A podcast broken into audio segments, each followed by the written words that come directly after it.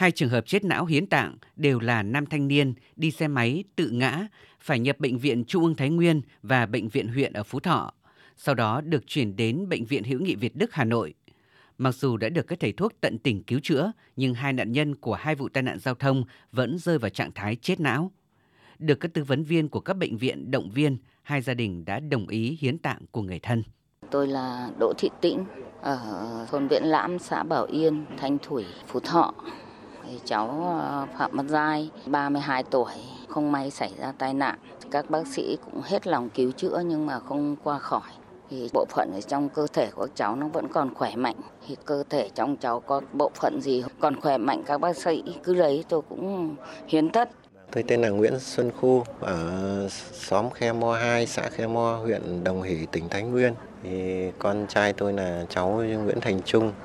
Thì trên đường đi về nhà lúc mười một giờ thì cháu nó đi vào cái điểm đen về giao thông hay xảy ra tai nạn. Thôi thì con mình nó không may rủi ro thì mình đưa cháu về mà chôn hay hỏa táng thì cái duyên để cứu người khác nó không có.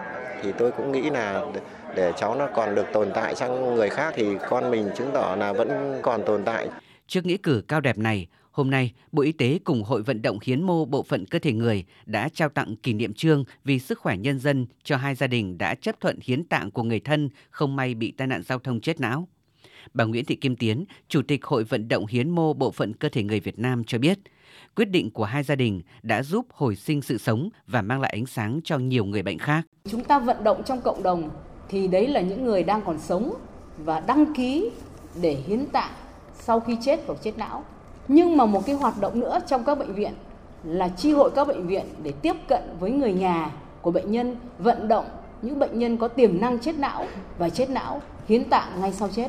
Cách đây không lâu đã có hai bệnh nhân chết não do tai nạn giao thông và người nhà đã mang cái tinh thần rất là nhân văn, cho đi là còn mãi, và hai người hiến tạng đã cứu sống được tám người bệnh nghèo.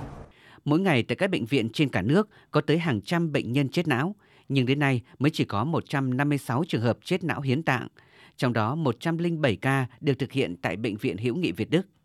Hiện mạng lưới tư vấn viên vận động hiến mô tạng ở miền Bắc đã được thành lập tại hai mươi ba bệnh viện. Mới đây, Trung tâm Điều phối Ghép tạng Quốc gia đã tổ chức lớp tập huấn để chuẩn bị hình thành mạng lưới tại miền Trung và thời gian tới sẽ tổ chức lớp tập huấn tại miền Nam. Các tư vấn viên của mạng lưới chủ động tìm đến những gia đình có người thân đang rơi vào trạng thái chết não tại bệnh viện để giải thích vận động hiến mô tạng, chứ không thụ động chờ đợi như trước đây.